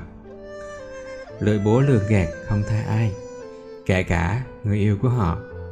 Nếu nói dối là một lỗi biệt lập, nghĩa là thỉnh thoảng vì lý do nào đó mà nói dối thì còn sửa được, còn tha thứ được. Nói dối do bản tính quỷ quyệt tự nhiên, nói dối từ trong đường gân ống máu thì thôi rồi không sao chịu nổi và không dễ bị hoán cải. nhân loại đạo điên cũng do buổi sơ khai bắt đầu việc quỷ sa tăng đội hình rắn gạt cầm Eva. Hòa bình nhân loại bị hăm dọa đời này sang đời kia cũng tại ngôn ngữ trong các hòa ước đội trắng thay đen. Biết bao lương tâm bị con mắt khang tức lòng hối hận, dày vò, chỉ tại phản lại đức thành thật. Đa số gia đình tan vỡ tại đâu nếu không do giả dối. Có thể ai cũng giả dối ít nhiều, song chắc chắn bất cứ ai cũng quý mến người thành thật. Trong thập điều của công giáo, có điều thứ 8 cũng giống như à, một trong ngũ giới của Phật giáo là cấm vọng ngữ. Sự kiện ấy chứng minh rằng đức thành thật vô cùng quý báu và tối cần cho con người. Gandhi lúc còn thơ ấu nói dối khiến cho mẹ buồn. Để cam quyết với mẹ rằng không nói dối nữa, ông cầm cục than trong lòng bàn tay cho đến khi cục than từ đỏ sang lửa nguội. Về sau, trong thời gian tranh đấu, có lần ông nói vết thương trong lòng bàn tay ông là hình ảnh của mẹ ông và nó như thần hồ mạnh gìn giữ ông luôn trong vòng thành thật. Gương ấy của người được mệnh danh là lương tâm nhân loại có làm bạn cảm động không? Khi bị tra tấn, Đức Giêsu nói với quân dữ Nếu tôi nói thật, sao quý ông đánh khảo tôi? Và cả đời người, hễ mà hở miệng ra, giảng bài là bắt đầu bằng mấy tiếng. Quả thực, quả thực tôi nói cùng với anh chị em.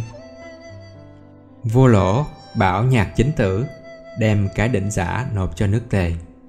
Nhạc chính tử bảo sao không đem đỉnh thật. Vua lộ nói quy định ấy quá. Thế là nhạc chính tử tâu rằng, nếu nhà vua quý định ấy, thế nào thì tôi cũng quý chữ tín của tôi như thế đó lúc còn nhỏ, có lần washington chặt cây quý của cha trồng cha biết được rất giận dữ. Ông khoanh tay lại, thành thật xin lỗi cha. Abraham lincoln nói, ta có thể gạt được nhiều người một lần, gạt một người mãi mãi, nhưng không thể nào gạt hết được mọi người. Mặt nạ của giả dối tuy đa dạng, song rất bở. Còn lòng chân thành nhiều khi xem ra thua thiệt mà rất bền, vì nó là nền tảng giá trị của con người phần hai lớn. Những cách làm cho người khác chống đối mình. Phần thứ nhất, cứ gặp ai cũng chỉ trích. Ai cũng thương mình hơn hết và cho mình là phải. Judas, bán thầy rồi thắt cổ chết. Chứ không ăn năn. Khuất nguyên bảo người đời không ai hiểu mình cả. Nếu Gose giết Gandhi cho là mà rằng mình đã làm việc chính nghĩa, thì tên cướp Rowley lúc bị tóm từ thú. Dưới áo của tôi có một trái tim mệt mỏi mà lương thiện, không hề làm hại ai cả. Đây, bạn thấy không? Trong ai cũng có một ông thần tự ái. Ông thần ấy là như một lò thuốc súng nữa. Phóng lửa, chỉ trích vào là nổ ngay. Tự ái dù được bọc bằng tình cốt nhục bằng ái tình, bằng tình bằng, thâm hữu căng đến đâu nữa. Không khéo chỉ trích cũng đều khai pháo. Biết vậy nên lincoln, người mà stanton cho là kẻ dẫn dụ nhân tâm nhiều nhất, luôn luôn né chỉ trích.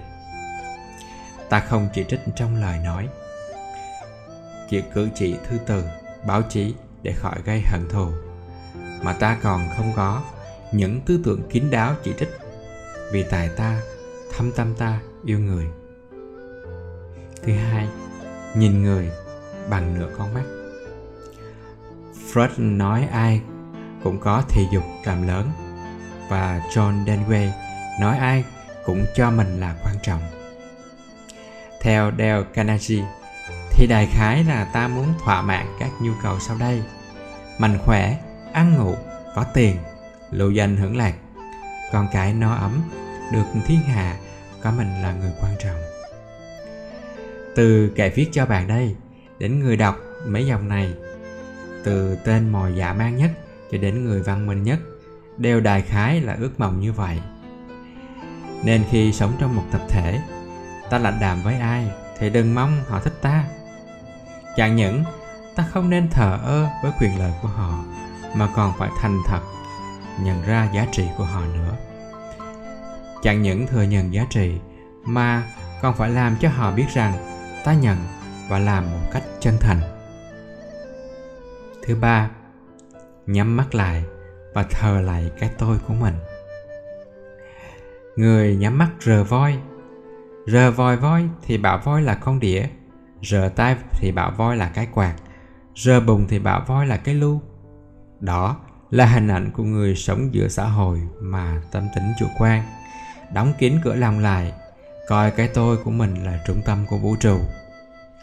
Mà thế thường cửa đóng thì không ai vào nhà. Nhăn mặt, ngó vào gương thì thấy mặt nhăn. Ta không kể gì đến ai thì thiên hạ cũng không ai coi ta ra gì. Ta tự quan trọng hóa chính mình, đó là quyền của ta. Còn kẻ khác có coi ta ra chi thì lại là chuyện khác muốn biết ta có quan trọng hay không, thì hãy ngã bệnh vào nhà thương đi, coi có mấy người đến thăm ta.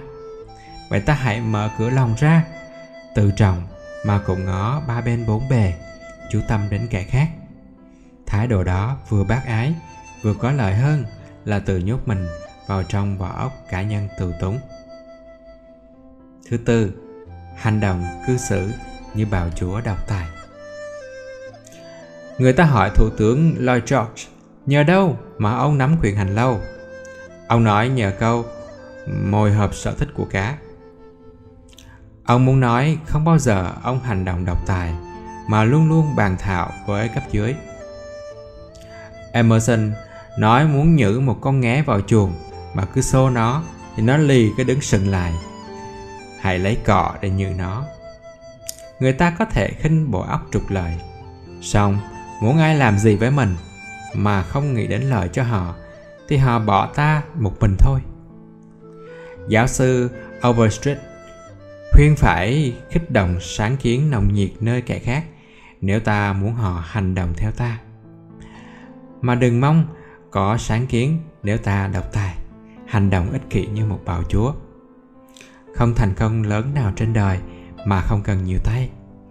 Vì đó người thành công như henry ford quả quyết rằng mật pháp của thành công là tính cái gì cũng phải tính theo quan điểm của kẻ khác. Audi young cũng nói đại khái như vậy. Ai biết tự đặt mình ở địa vị kẻ khác thì khỏi phải lo cho tương lai của mình. Việc của bạn thì bạn quyết định, song phải biết tôn kính sự độc lập của kẻ khác và khéo chuyện quyết định ấy thành sáng kiến của người hợp tác với bạn thứ năm. Nói mỗi ngày, cả trăm tiếng tôi. Dale Carnegie nói, theo điều tra của công ty điện thoại ở New York, thì khi đàm thoại tiếng tôi được dùng, chiếm quán quân. Trong 500 câu chuyện, thì người ta nói đến 3.900 lần từ tôi. Trình độ của người văn minh nhất trong sự thế, quên được tư lợi và trong câu chuyện lấy tiếng kẻ khác lại được tiếng tôi. Pascal nói, tôi là cái đáng ghét. Vậy mà muốn đắc nhân tâm, ta cứ đem nó quảng cáo. Triết gia Adler nói rằng hầu hết những người thất bại trên đời này là những người ích kỷ. Do đâu mà thậm chí một người đầy tớ cũng ráng viết, cũng ráng viết tiểu sử Roosevelt. Tại trong thời gian làm tổng thống lúc rảnh rỗi, ông nói chuyện thân mật với anh bồi da đen ấy. Lúc hoàng đế Wilhelm đào tạo ở Hà Lan. Ai cũng ghét ông như chó ghẻ.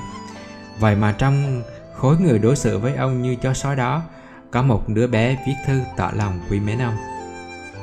Ông đọc thư, vô cùng cảm động và mời nó đến Hà Lan thăm ông.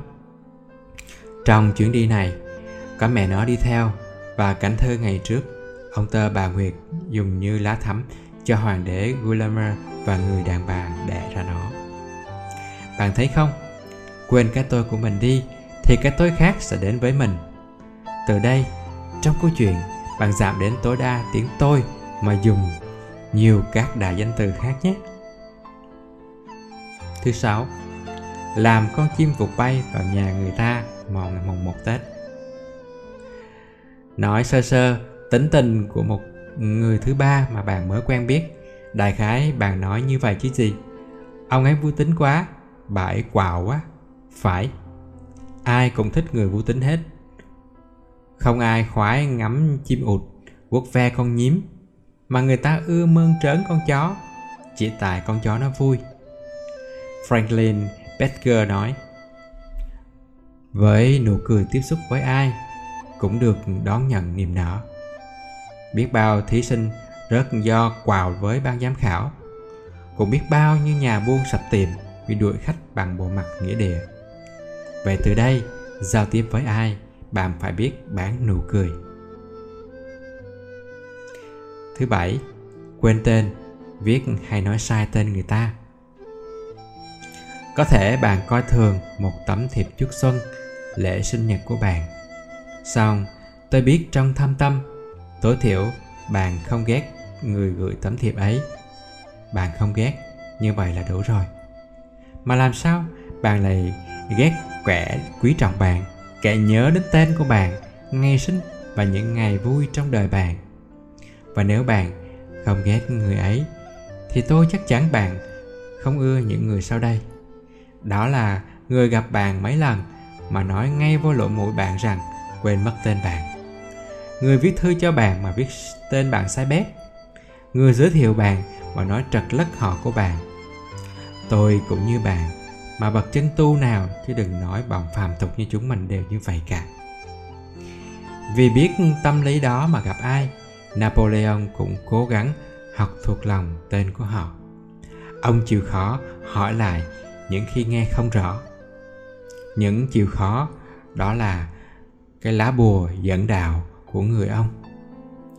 Emerson nói, lễ phép là hy sinh lạc vặt bạn cũng không ngạc nhiên, sao có những nhà triệu phú, tỷ phú thích đặt tên cho mình cho một giải thưởng, một bệnh viện, một trường đại học?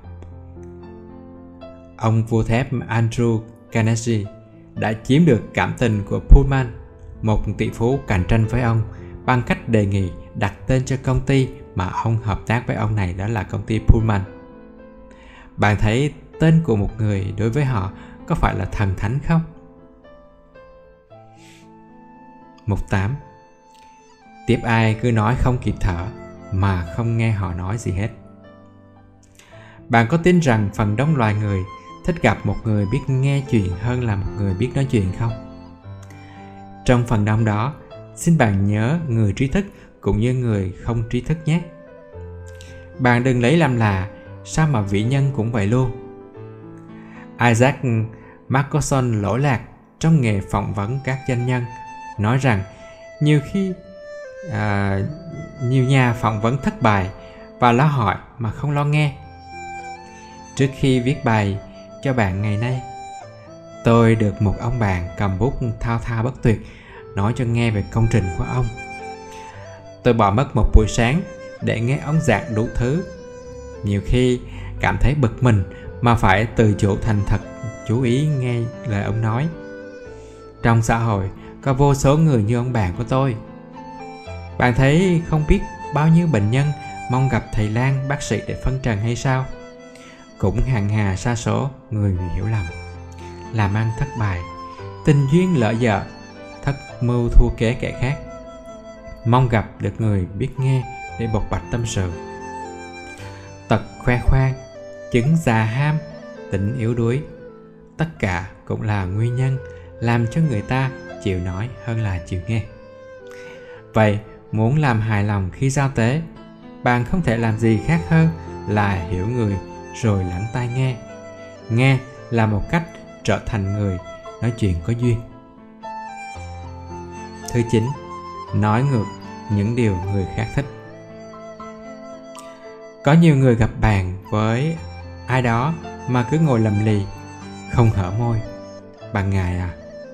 Mà có thể đơn sơ thế này là họ thấy câu chuyện đó nó không dính líu đến điều họ thích. Chắc bạn có kinh nghiệm ở chỗ nhiều người như vậy mà bạn hỏi đúng sở trường của họ là họ nói thao thao bất tuyệt.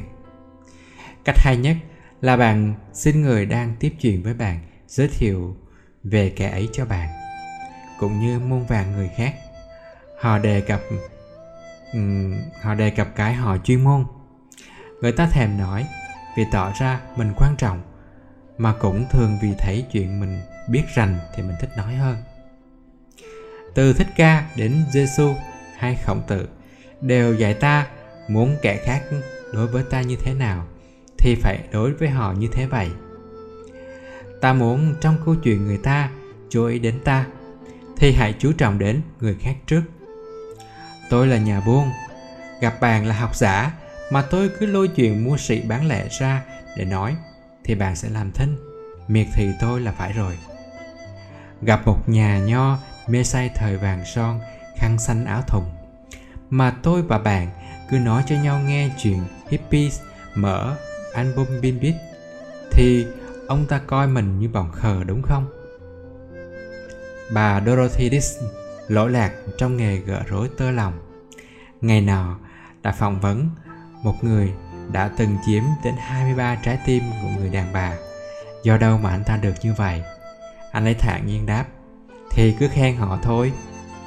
Việc tên sợ khanh này làm cho bạn bạn nghĩ rằng đó là bậy. Xong chắc bạn cũng phải thừa nhận y cũng sâu sắc về nhân tâm như thủ tướng Disari người đã từng nói. Gặp ai cứ nói về họ họ sẽ nghe bạn hàng giờ. Nghe hàng giờ mà bạn cũng sẽ nghe họ nói hàng giờ, nếu như họ nói điều gì mà bạn thích, đúng không nào? Thứ 10 giả hình, bịp và đều cán. Đấy, thêm một vài tật nữa, để ai nấy coi ta như một con vật mắc bệnh hội. Giả dối có phải là một bệnh truyền kiếp của nhân loại không? Lịch sử loài người mới ghi mấy trang đầu là đã có sự giả dối rồi. Quỷ sa tăng mặc hình con rắn bịp bà eva, dù ăn quả cấm để chống lại thượng đế. Có thể từ bản chất con người, ai cũng giả dối chút ít, nhưng ai cũng ghét người khác lường gạt mình. Ai cũng tự nhiên ưa thành thật nhìn đứa bé trong nôi. Bạn thấy thương nó vì nó biểu lộ thành thật. Trong giới bạn bè, ai thành thực nhất sẽ được bạn quý nhất. Kể ra thì ai cũng trọng thành thật. Song có người cho rằng nếu ở xã hội đầy những tham nhũng, buôn lậu, trốn thuế, lừa thay phản bàn mà thành thật là giải có thứ người khác biệt đẻo mà cứ như ngoài môi, ngoài nhếch mép, giả hình ngây thơ mà là giống thành thật. Ít nhiều, giới trẻ ngày nay có một số nam nữ vẫn thường biệt với nhau trong ái tình. Thời càng phức tạp, con quỷ giả dối lòng hành, kể cả ngay trong giới tu hành nữa. Nhưng dù đời có thay đen đổi trắng thế nào, thâm tâm con người vẫn thích thành thật. Người thành thật vẫn là người lý tưởng.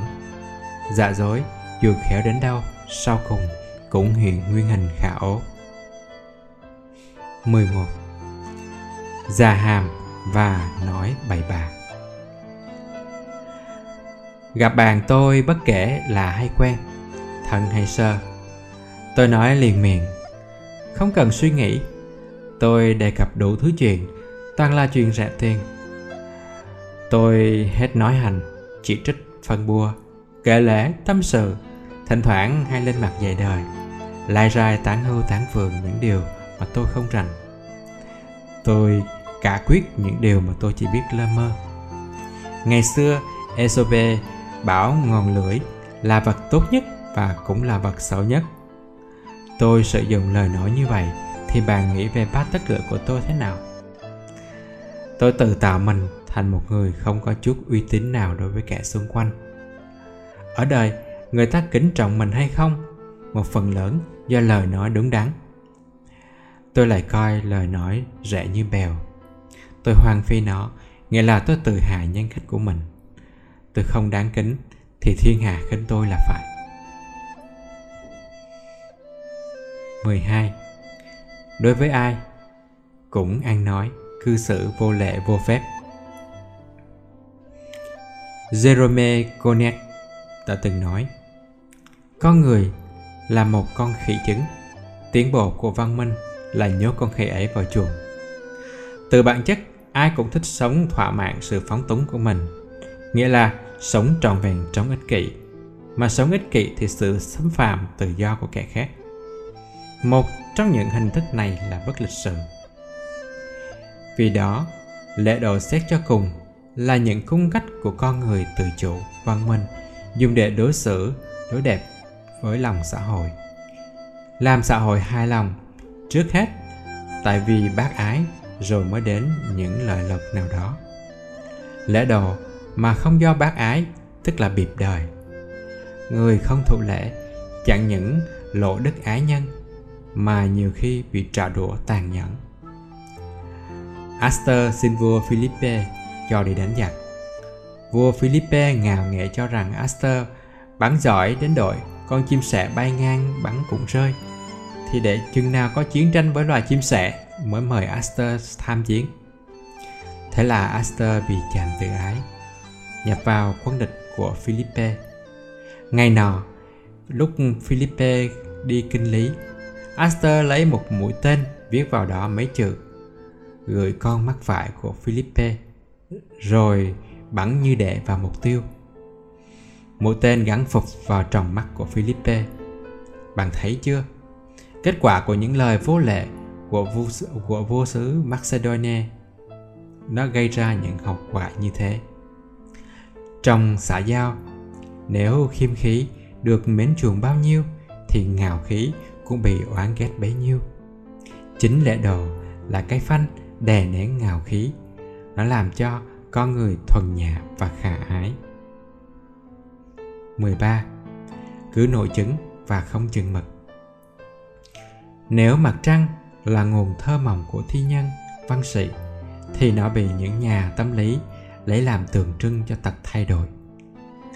Nó không rọi cùng một số lượng ánh sáng mà mỗi đêm nó mỗi tăng rồi lại mỗi giảm. Trời trong thì nó rực rỡ, trời đục thì nó lạc mơ. Người hay đổi tính, hay nội chứng cũng giống như mặt trăng. Họ không hành động, nói năng theo lý trí mà theo bắp gân, theo tình cảm. Nơi họ không có gì nhất định cả. Nếu vui, họ vui như trúng số. Nếu buồn thì họ quào như bị ai ăn hết cuộc. Ai muốn làm ăn việc gì với họ, muốn tính việc lâu dài, không thể tin tưởng họ được họ như chong chóng theo chiều gió điều họ quyết định thì chiều nay đến mai đã đổi lãnh nhiệm vụ nào đó, họ hay nội chứng bất tự lúc thì hăng lên làm như điên, lúc buồn thì lại buông xuôi tất cả. Họ sống toàn bằng thần kinh hay sao, chứ chắc không bao giờ thực, tự chủ được. Tình dục điều khiển họ, bởi tình dục thì lên xuống như con nước thủy triều, nên tính họ như cờ, vất theo chiều gió muốn trì chứng bệnh tinh thần nguy hại đó. Người hay thay đổi phải vận dụng óc suy nghĩ và trí cương quyết. Suy nghĩ để tiên kiến, thấy trước cái hay cái giờ. một khi quyết định rồi là phải sắt đá bảo trì quyết định. Đừng có lộn tật thay đổi với tinh thần cải tiến nhé. Tật thay đổi là bệnh của nhược trí và hành động dục tốc. Còn tinh thần cải tiến là biết phục thiện, học hay chữa dở. 14. Trục lời ra mặt và thờ bò vàng. Tiền bạc cần lắm, thưa bạn. Không có nó thì đừng mong làm gì việc lớn. Ngay cả việc nhân nghĩa thì thiếu tiền bạc cũng khó thành. Chính những nhà tu khổ nhất cũng cần tiền bạc. Có hội nào giảng đức thanh bằng bằng hội thánh công giáo? Nhưng có hội nào tài sản vĩ đại bằng hội ấy không? Phải. Có tiền để làm nhiều việc tốt, mà đó là quan niệm như đầy tớ, tiền như đầy tớ. Bị nô lệ thì tiền bạc tốt, mà một khi nó trở thành ông chủ thì rất là khủng khiếp. Nó có vàng năng để bắt người ta làm đủ chuyện từ tù tội đến hèn hạ. Một trong những cách làm mất uy tín trong xã hội là lăng nhăng về tiền bạc chứ còn gì nữa bạn thử xét mấy trường hợp này xem. Bạn bè đang thân nhau mà có kẻ mượn tiền không trả. Anh em, đồng chí, đồng nghiệp bàn với nhau đủ thứ chuyện lý tưởng thuộc loài dời sông lấp núi. Rốt cuộc, có khi dễ làm dùng lẫn nhau. Trong tình yêu, lấy những cử chỉ điều bồ giả tạo, làm mồi nhữ tiền bạc. Lúc được rồi thì trở mặt. Nhà tu nào công bằng, liêm chính, thanh bằng, bác ái mà có khi buông lậu gặp ai cũng nhân danh từ thiền sinh sọ của bá tánh, làm vật tư riêng. Nhìn vào con người nô lệ tiền bạc, tự nhiên bạn thấy cái gì đẽo cán, đốn mạc hiện ra. Thứ người ấy còn mong gì chiếm nơi bạn cảm tình hay sự tin tưởng nữa? Tại sao nhiều người nghèo cháy túi mà bạn lại kính trọng? Nhìn vào họ, bạn cảm thấy có nhiều cái phong nhã còn tại sao nhiều người giàu ngập mặt mà bạn thấy khinh thấy họ đê hèn chung quy là tại tiền bạc làm tớ hàng trên và làm chủ hàng dưới 15. Cậu thả bên ngoài từ ăn mặc đến phong đồ Người ta nói có những danh nhân ít tắm rửa, đầu rối bù, đi đâu cũng ăn mặc bê bối.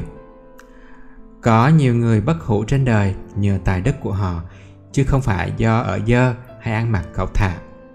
vả lại, nếu không phải là danh nhân hay nhất, thì chúng ta cứ theo thường nhân. Không nô lệ xã hội, cũng không muốn trốn tránh xã hội. Ta phải hợp xã, Người ta không kính kẻ ăn mặc lố lăng như kép hát đóng kịch Người ta cũng thích sạch sẽ, đơn sơ, hợp thời trang Đàn ông ăn mặc diêm dúa quá, bẻ nhòn quá Nhiều khi bị hiểu chỉ là có cái vỏ mà đầu óc rộng tuếch. Trái lại, quần áo xốc xích, đứt nút, đứt khuy, hồi hãm có thể tạo cảm tưởng rất xấu lúc sơ giao. Có thể bạn khinh ai hay phán đoán bên ngoài điều đó tùy bạn. Mà tâm lý thì thường tình là như vậy. Tại mình sống trong xã hội đủ thứ hạng người biết biết làm sao được tính cách cậu thả cũng phá hoại nhân cách. Như ăn nói cà rỡn đi đứng lạ lơi ẻo lả cười giỡn không đúng nơi đúng chỗ. Không đúng lúc. Tất cả làm cho thiên hà họ khinh mình. Bạn nghĩ sao? Về vợ của một ông làm lớn Viện lý là bình dân, là vui vẻ trẻ trung, rồi vừa đi vừa ăn kem, ăn bò bía sành xoàng ở bên ngoài những ngoài đường ngoài xã. Bạn không ngạc nhiên khi thấy một ông công chức to nò nhỏ ốc len ở một quán rồi la lối om sòm hay sao? Bạn cũng nghe cũng ngại lắm khi thấy một ông sĩ quan đeo lon chọc gái hoặc chữ tục. Tư cách nó thật sức quan trọng và vẻ bề ngoài nó phải phù hợp với nhân cách và địa vị của mỗi con người phần ba lớn những cách sửa lỗi lầm làm cho người khác oán thù và thêm ngoan cố. Một nhỏ, chê bai xối xả vào mặt người ta. Bất cứ ai, trừ thích ca giêsu hay socrates tái sinh, khi phạm lỗi đều cho mình có một lý do nào đó và cũng bất cứ ai vì sửa lỗi bằng những lời chê bai ngào màng chanh ớt đều cáo tiếc lên mà tự biện hộ. Mặc cảm tội lỗi với mặc cảm từ tôn thành công lý, thì đứa con ngoan cố thành bất trị. Cứ chung mà nói, sửa lỗi, người khó làm cho họ tự ái lắm. Cái thế dễ sửa lỗi nhất là cái thế dựa trên tình cốt nhục như cha mẹ la rầy con cái. Dựa trên tiền bạc mạnh, quyền chức cao như ông chủ, ông sếp đối với nhân viên. Hai yếu tố sau này không tuyệt đối, vì người dưới bị sửa lỗi có thể làm thinh nhưng trong vòng thù oán. Thường, trong không khí của tình yêu dễ sửa lỗi hơn. Tuy nhiên, cũng phải tế nhị lắm mới khỏi đụng lò thuốc súng từ ái. Dan Carnegie nói Collins Kinley và Lincoln mỗi lần sửa lỗi ai thì phải khen trước. Cũng như muốn cạo râu em thì người ta thoa xà bông vậy lời khen trong trường hợp này làm cho ngòi pháo tự nhiên nghiền bớt cái từ ái lại. Bạn thử dùng phương pháp của ba vị ấy coi sao. Khen dĩ nhiên phải thành thật, rồi đó. Khen không thật, có khi chửi người ta còn ít giận hơn. Nhưng ngay cả khi khen thật rồi, thì sửa lỗi liền.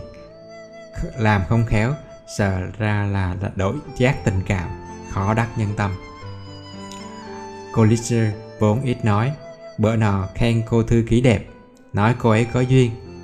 Sau đó, ông bảo cô thư ký đánh máy chấm câu đúng hơn. Ở địa vị cô thư ký, bạn nghe có ngại không? Nhưng dù sao, khen rồi sửa. Phương pháp mà vũ ngọc phan thường dùng trong bộ nhà văn hiện đại cũng đỡ hơn dùng những lời hằng học, thách đố để sửa. Nhiều kẻ phạm lỗi bực tức nói lỡ cho lỡ luôn. Tâm lý cùi không sợ ghẻ, xô đẩy họ, hành động liều lĩnh. Tài coi rẻ tâm lý này, mà nhiều khi tòa án với nhà tù chỉ làm công việc báo oán, chứ không cải huấn được ai. Mục thứ hai, tới tấp chỉ trích mà không nói rõ lỗi ra sao. Tới tấp chỉ trích, thứ hạ sách ấy, ở trên ta nhất định phải quăng đi rồi mắng và chửi là giải thoát bực tức cho đà, chứ không tâm phục được ai cả. Trong luật này, ta để ý vấn đề chỉ rõ lỗi cho người phạm lỗi. Tôi thấy bạn có thể thành thật thiện chí và mềm mỏng nói ra ngay lỗi cho người phạm lỗi. Phương pháp ấy nhiều khi hữu hiệu lắm. Người lỗi thấy bạn mến họ, lo cho họ, giúp họ thành công thì họ nghe theo bạn. Mục sư Linman Abbott sang một bài thuyết giáo công phu như bài của Busset và Fenelon cầm lại. Trước khi lên diễn đàn thuyết pháp, ông đọc cho bà mục sư nghe. Gặp một mù trí thức nào mà vụng về thì chắc mắng tạc vào mặt ông rằng Ôi trời ơi, bà gì mà dài dằng dặc như dòng sông Mississippi vậy? Ông định giảng đạo, chứ có phải làm thầy hù lấy trái tay cho người ta liêm chim đâu. Bà Abbott thuộc loài phụ nữ giúp chồng thành công, chứ không phải thứ ác phù xúi chồng sẽ hôn thú. Bà nói nhỏ nhẹ, giải thích cho ông thấy rằng bài ống xoàn nội dung sâu sắc thích hợp cho một tờ báo nghiên cứu hơn là một bài diễn thuyết. Ông Abbott hiểu ý bà nên sự diễn văn lại sâu sắc hơn. Vậy xin bạn nhớ ba tiếng thành thật, thiền trí và mềm mỏng. Chúng là bùa phép sửa lỗi người, gia tăng thiện cảm cho mình. Thứ ba, mắng rằng người có lỗi còn mình thì thập toàn như thánh sống. Khi sửa lỗi, ta hay có thói quen chỉ nhìn về phía người có lỗi. Ta lo trách móc, ta tấn công ác ý vào họ mà ít khi nới tay cho họ ta không đặt mình ở địa vị của kẻ làm lỗi và nghĩ sao mà họ hành động như vậy. Sự lỗi cách ấy là làm cho người có lỗi cho rằng ta chưa chắc ngon lành hơn họ. Ta cũng có thể làm lỗi như họ và biết đâu chừng còn tài hơn họ nữa. Để phòng tâm lý ấy khi sửa lỗi bạn hãy bắt chước cách của thủ tướng Bulo dùng đối với hoàng đế Guilherme trước đây nhé. Giữa thời bình mà Guillaume la lối lên rằng ông sẽ đánh bại Nhật Bản, rằng sẽ liên kết vĩnh viễn với Anh quốc, rằng nhờ ông mà Anh quốc thoát ách nô lệ của Nga.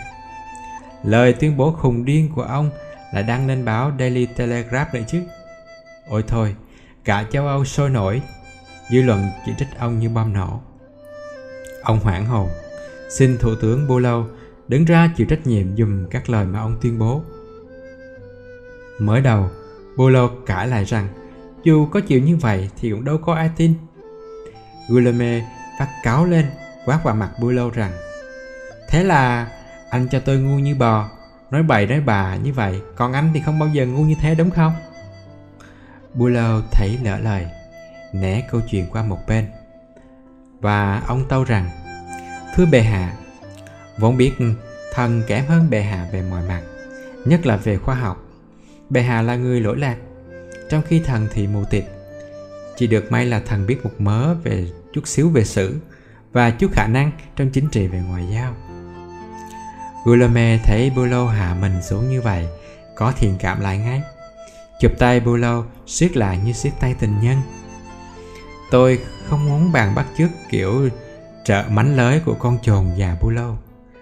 Vả lại, lúc đầu, ông này cũng vùng chọc cho Guillaume nổi tam bành lên rồi là cho uống nước dường như kịp lúc thì cũng không khó tránh khỏi thiên lôi của ông Hoàng đấy. Tôi chỉ muốn bạn rút trong câu chuyện trên. Bài học là trước khi sửa lỗi người, mình nên thành thật nhận cái dở của mình và tự đặt mình ở địa vị của người để xét đoán một cách đắc nhân tâm. Thứ tư, ra lệnh như búa bổ. Tôi là nhân viên của bạn. Bạn kêu tôi vào văn phòng. Gương mặt bạn lạnh như tiền. Ngó tôi trừng trừng và bạn ra lệnh. Anh thảo kế hoạch này cho tôi. Hai ngày phải xong. Anh tổ chức ngày đại hội văn nghệ này cho tôi. Đầu tháng tới phải xong. Đâu, anh đưa hồ sơ X cho tôi. Tầm 7 là hết, làm lại. Tôi đứng chết chân. Nghe bạn dạy. Vâng dạ xong một hồi, tôi cúi đầu xin phép bạn đi ra. Tôi đâu có dám cãi bạn. Tôi là nhân viên của bạn mà. Tôi vì cần chỗ làm, sợ bê nôi bể cái nồi gạo của gia đình mình. Có thể bạn bảo, ông trời là có cản tôi cũng vâng. Mà thưa bạn, bạn đừng có đứng cái địa vị của bạn bạn hãy đứng trên địa vị của tôi bạn hãy nghe lại các lần nhát gừng kiểu như thiên lôi đả trên có bạn có thấy khó chịu không nếu tôi quăng các lần ấy ra chắc chắn bà nói tôi tát vào mặt bạn đập vào tự ái của bạn tôi tự cao và nhất là độc tài, bất kể ý kiến của bạn. Từ thằng người bên trong gương của ta đến bất cứ ai cũng vậy cả, thưa bạn. Hợp tác là cảm thông, chứ không phải nô lệ. Lành sẽ hữu hiệu gấp đôi nếu được ra bằng hình thức hỏi và bằng lời lẽ êm dịu dòng nói thân mật. Ngay lúc ra lệnh hành quân, tuy lệnh bắt buộc và tích cực, nếu được cảm thông, hiệu quả sẽ bằng hai đó là nói khi có quyền ra lệnh còn mời ai hợp tác mà nói kiểu chanh dừa bữa củi thì có ai cộng sự với mình không xin bạn trả lời giùm tôi nhé Thứ năm, chà đạp thể diện của người ta dưới chân. Chiến tranh Thổ Nhĩ Kỳ và Hy Lạp chấm dứt. Thổ đã thắng. Hai đại tướng của Hy Lạp là Trikopis và Dionys đầu hàng, được dẫn đến trước mặt của Mustafa Kemal. Dân chúng thọ vì đổ máu quá nhiều, nguyên rủa hai tướng ấy không tiếc lời. Có người đòi treo cổ họ tức khắc. Kemo bình tĩnh, ông mời hai tướng ấy đến gần và nói – Chiến tranh là một canh bạc Người tài ba nhất cũng có khi thua Kemo dạy cho tôi vào bàn một bài học Đó là giữ thể diện cho người Nhà nho nói Ninh thọ tử bất ninh thọ nhục Xin bà nhớ mấy tiếng ninh thọ tự. Ta thờ lại danh dự của ta, Thì cũng phải tôn thờ danh dự của kẻ khác. Bạn đừng quên từ nguyên thủ Nhà Trắng, Từ nguyên thủ Nhà Trắng Đến một tên mòi ở bộ lạc giả mang nhất, từ một ông thạc sĩ đến một bà già quê đốt dốt đặt cắn mai, ai ai cũng thờ thần thể diện. Mà coi chừng, càng thất học, càng thấp cổ, nhỏ miệng thì lại càng hay tự ái nói đến tống mận công. Khi hạ nhục, nam cung trường vàng liên tiếp mấy lần. Trường vàng nền lên đầu mận công một bàn cờ và ngã lăn đã chết luôn. Chà đạp danh dự người ta nguy hiểm lắm. Nhiều khi ta ý thân thiết ý quyền thế, ăn nói bất kể thể diện người khác. Ta mạt sát con cái trước mặt người ở. Ta la ó đứa ở trước mặt khách là ta ngào nghệ với học sinh sinh viên trước mặt các bạn đồng lớp khác phái với họ. Ta sửa lưng, móc lò nhân viên cộng tác với ta trước mặt nhiều người. Lỗi ăn nói ý thân ý quyền đó đục khoét uy tín của ta gây thù chuốc oán với kẻ khác. Phải nhận rằng tính tự nhiên thì ai cũng thích ăn nói bừa bãi như vậy. Chỉ có người tự chủ mới hạm khẩu, chuyển lời cay đắng thành êm dịu đề cao danh dự người khác. Ta trọng người thì người sẽ trọng ta, dễ làm theo ta. Chuyện đời đơn sơ như vậy đó bạn. Đơn sơ mà ít ai làm được, thật là thay.